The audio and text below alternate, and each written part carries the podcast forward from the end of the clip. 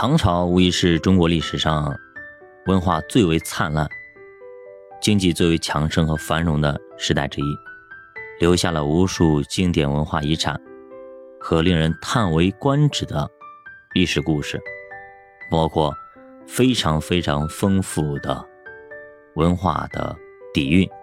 李白、杜甫、白居易，可以说给我们后人一个完美的。一个空间，而且像杨贵妃等等啊，这些故事啊，可以说让我们是脍炙人口啊，经常会听到。那今天咱们聊一下这个公务员吧，对吧？每年都会有考公。那么我们觉得现在公务员是万人过独木桥，非常非常难。那么古代难吗？其实古代啊，比现在考公务员。还要更加的难，因为呢，从隋朝科举开始到清朝的末期这一段时间啊，能够连中三元的总共有多少人？才十七个，兄弟们啊，连中三元的才十七个人。咱现在虽然万人过独木桥，但是公务员的岗位还是非常非常多的。那么有些同学会问啊，那三元？是啥呀？三元啊，其实就是借元、会元、状元。呃，其实差不多啊，就是解释一下，就是地方第一，全国也是第一，这样的人才配得上是连中三元的称号。比方说，你在你们县里面第一，好，市里第一，学校里第一，啊，你们县里第一。市第一，省第一，全国第一，啊，全是状元，你才能配得上这样一个称号。那到底谁能够考的，就是每一个字都第一呢？对吧？地方第一，全国还第一呢？好，历史上呢，总共有十七位，这十七位您猜猜，您能够猜中几个？好，我把这几个几个人的名字给大家报上来，您听一下啊。好，首先在唐朝。隋朝没有，时间太短。唐朝时期有谁？张幼新，还有一位是那个武义皇、崔元汉。啊，唐朝只有仨。那宋朝呢？有几个呢？大家觉得宋朝会比唐朝多还是少？啊，宋朝最多。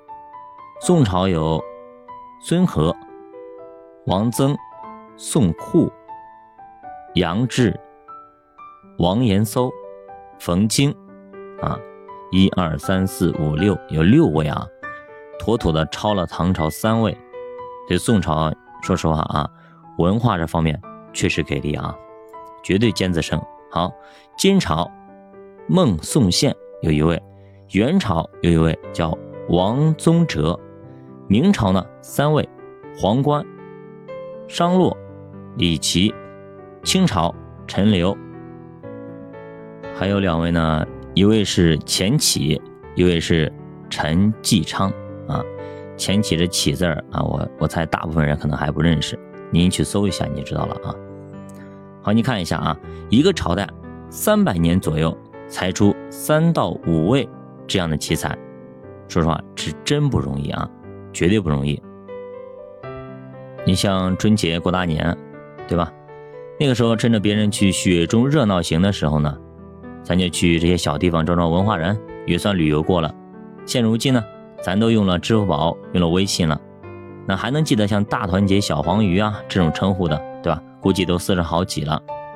那个时候过年放个鞭炮，那真是开心坏了，对吧？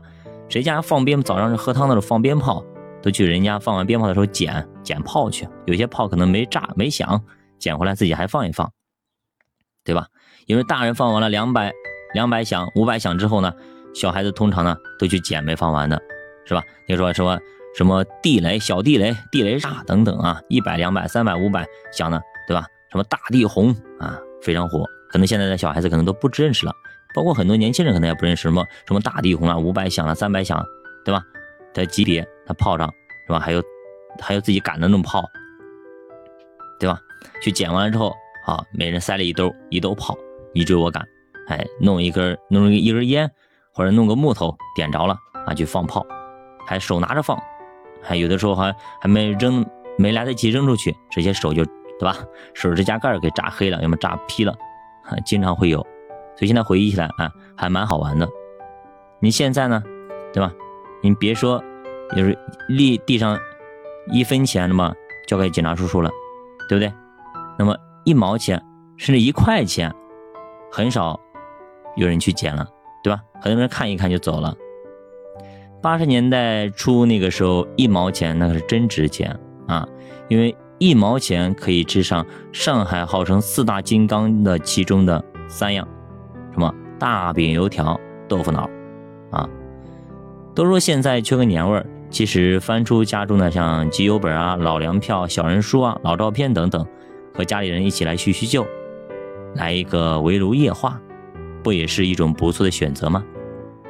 当然了，聊天也得分对象，你对已经富得流油的亲戚去聊这些，哼，除非遭些白眼之外，恐怕也不会有什么好的言语了。所以呢，志同要道合，哎。不管夫妻两人啊，结婚的时候要门当户对，聊天也分层次，也分圈子，圈子不对，人家说实话真的不会正眼瞧你一眼，即使关系再近啊，这就是非常现实的当下。所以呢，话不投机半句多，是吧？就酒逢知己千杯少，就是这个意思。所以说，主播呢做做这个节目呢也是这样子啊，很多人可能看不懂，很多人觉得很枯燥，等等等等吧。不管怎么样，那这个世界上没有两片完全相同的叶子，但是呢，它总会有志同道合的一批人。那么只要寻找到那个你喜欢的也就好了，对吧？没必要去强颜欢笑，去去迎合很多的人，没必要，对吧？咱又不是干嘛的，人生。对吧？短短，咱不说多少吧，短短八十到一百年嘛，对吧？一转眼即逝，转眼成空。尤其是过了三十五岁以后，你去想想这些东西，时间过得真快。一天一周，以前可能按天，像二十多岁的时候可能按天算，但是三十五岁以后呢，可能按周算了，对吧？再往后可能要按月算了，按年算了，是吧？什么叫知天命？所以呢？在这世界上留下一点东西，寻找到自己喜欢的人和喜欢你的人，然后呢有共同爱好，有共同追求，我觉得挺好。人生嘛，过得潇潇洒洒、坦坦荡荡，不失为一种生活的态度。去想想当年的李白，对吧？可以说是好挥毫泼墨吧，对不对？文人风骨体现的淋漓尽致，对吧？在皇帝面前、权贵面前，可以说是不折腰啊。很潇洒，虽然说官场失意，但是这种态度、这种风格，哎，这种生活的这种品质，是令无数学者、无数学子吧，可以说是羡慕不已，对吧？也留下了那么大的一个宝库，精神的啊财富给到了我们，让后人可以说是